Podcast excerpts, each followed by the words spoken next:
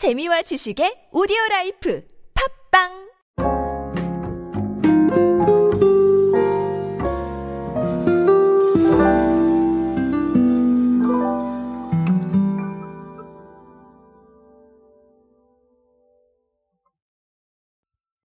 여러분은 어떤 가치에 공감하고 계십니까? 각자 생각하시는 게 다르시니까 뭐 여러 가지 이야기가 나올 것 같습니다. 저 같은 경우는 동물을 워낙 좋아하기 때문에 이 동물 복지나 혹은 동물 보호 이런 쪽에 관심이 많습니다. 그래서 비건 패딩이라던가 이런 부분들을 좀 챙겨보고 그 부분들이 전하는 메시지에 공감하고 아, 이런 부분들이 많았습니다. 이 가치에 대한 거 지금은 워낙 트렌드에서 핫한 키워드이기 때문에 제가 자주 말씀을 드리고 있는 것 같은데요. 이번에 또 좋은 사례가 하나 나와서 어, 사례 소개드리고 간략하게 정리 한번 해드리도록 하겠습니다. 안녕하세요. 디지털 마케팅 인싸력을 높여라. 그리고 인싸의 시대 그들은 무엇에 지갑을 여는가의 저자 노준영입니다. 여러분들과 함께 소비 트렌드 그리고 대중문화 트렌드들 미디어 트렌드의 관점 그리고 인문학적인 관점에서 쉽고 빠르고 정확하게 알려드리고 있습니다. 강연 및 마케팅 컨설팅 문의는 언제든 하단에 있는 이메일로 부탁드립니다. 여러분 아모레 퍼시픽 알고 계실 겁니다. 워낙 유명한 회사죠. 이 아모레 퍼시픽이 종이로 만든 화장품 용기를 개발을 했다고 합니다. 간단하게 설명을 드리면 어, 일단 아모레 퍼시픽이 특허 등록을 했고요. 기존 용기보다 플라스틱 사용량을 한 70% 정도 낮추고요. 최장 3년까지 유통이 가능하다고 합니다. 그래서 플라스틱 사용을 최소화하고 약간 환경 오염을 줄여주는 이런 부분이고 대량 생산 시스템도 이미 완비를 했다고 하네요. 어, 상당히 의미 있는 일인 것 같습니다. 지금 당장 제품이 출시된 것은 아니고 올해 상반기 중에 프리메라 제품의 플라스틱 튜브를 대신해서 적용해 출시할 예정이라고 합니다. 글쎄요, 뭐 지금까지 종이 이 용기에 대한 화장품 업계에 관심이 좀 많았습니다. 그래서 움직임도 많았는데 다만 좀 아쉬웠던 게 이제 유통 기한이 좀 짧을 수밖에 없다는 한계가 있어서 이 부분에 대한 고민들이 많았는데 어쨌든 아모레 퍼시픽이 개발한 종이 튜브는 장기간 유통이 가능하다. 네, 이 부분 때문에 주목을 하고 있고 어느 정도 또 대안을 제시한 게 아닌가 이렇게 생각을 하고 있습니다.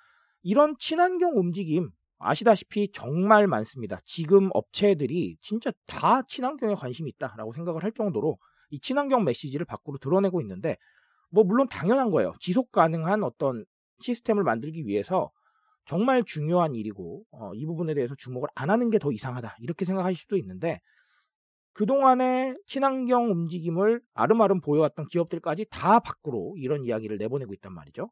그런 부분에 대해서 이유가 뭘까 고민을 해봐야 될 겁니다. 자, 첫 번째는 소비로 얻는 가치의 다변화다. 뭐 이렇게 말씀을 드리고 싶은데 소비의 가치 다변화는 여러분들 아시다시피 나의 취향 그리고 나의 생각과 연관이 있습니다. 제가 오늘 시작 지점에 말씀을 드렸지만 저는 동물 보호 쪽에 관심이 많다라고 말씀을 드렸는데 동물 보호가 나오려면 필연적으로 환경에 대한 부분들이 또 같이 나와줘야 돼요. 그런 식으로 저는 사실 그런 부분들을 소비를 할 때 꼭 생각을 하게 되거든요. 근데 요즘 분들이 다 마찬가지라고 생각을 합니다.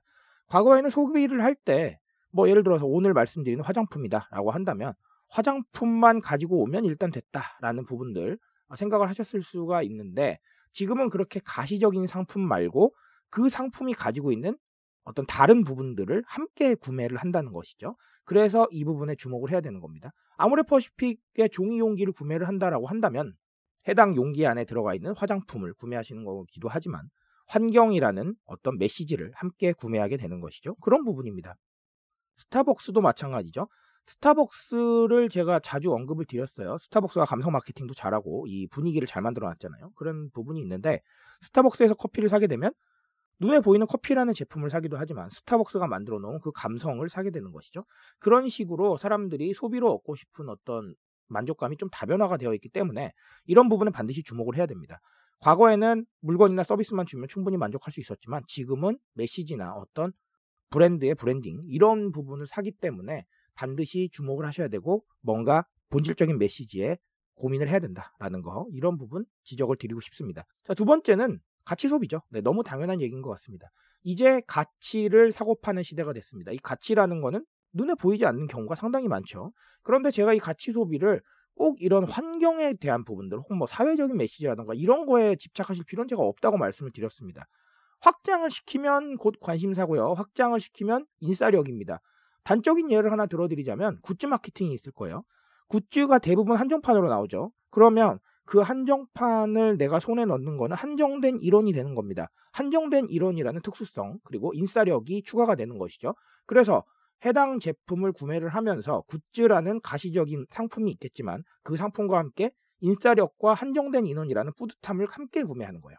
무슨 말인지 아시겠죠? 이것도 가치 소비라고 볼 수가 있습니다. 즉, 내가 중요하다라고 생각하는 어떤 부분들을 구매에 반영하는 것 자체가 다 가치 소비이기 때문에 가치 소비의 이 기능성을 좀 확장을 시켜서 각자의 어떤 생각들이나 각자가 중요하게 생각하는 그런 부분들을 소비에 반영할 수 있는 트렌드를 만들어 가셔야 돼요.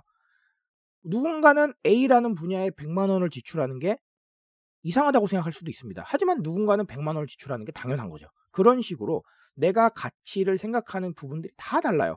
이제는 그걸 인정해야 되고 그리고 그런 부분 속에서 나오는 소비의 가능성을 바탕으로 우리가 마케팅을 전개를 해야 되는 거예요. 무슨 말인지 아시겠죠? 그런 부분들을 가치 소비의 확장성으로 한번 고민해 보셨으면 좋겠습니다.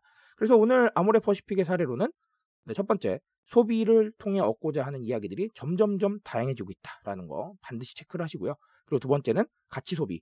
가치 소비는 꼭 뭐 친환경이라던가 동물복지라던가 이렇게 사회적 메시지에 집착할 필요는 없다.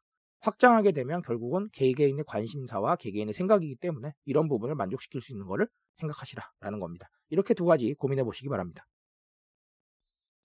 트렌드에 대한 이야기 제가 책임집니다. 앞으로도 여러분들 트렌드 인싸력을 쭉쭉 끌어올려 드리기 위해서 최선을 다할 테니까요. 함께 해 주신다면 늘 뜨거운 지식으로 보답드리겠습니다. 오늘도 인싸 되세요, 여러분. 감사합니다.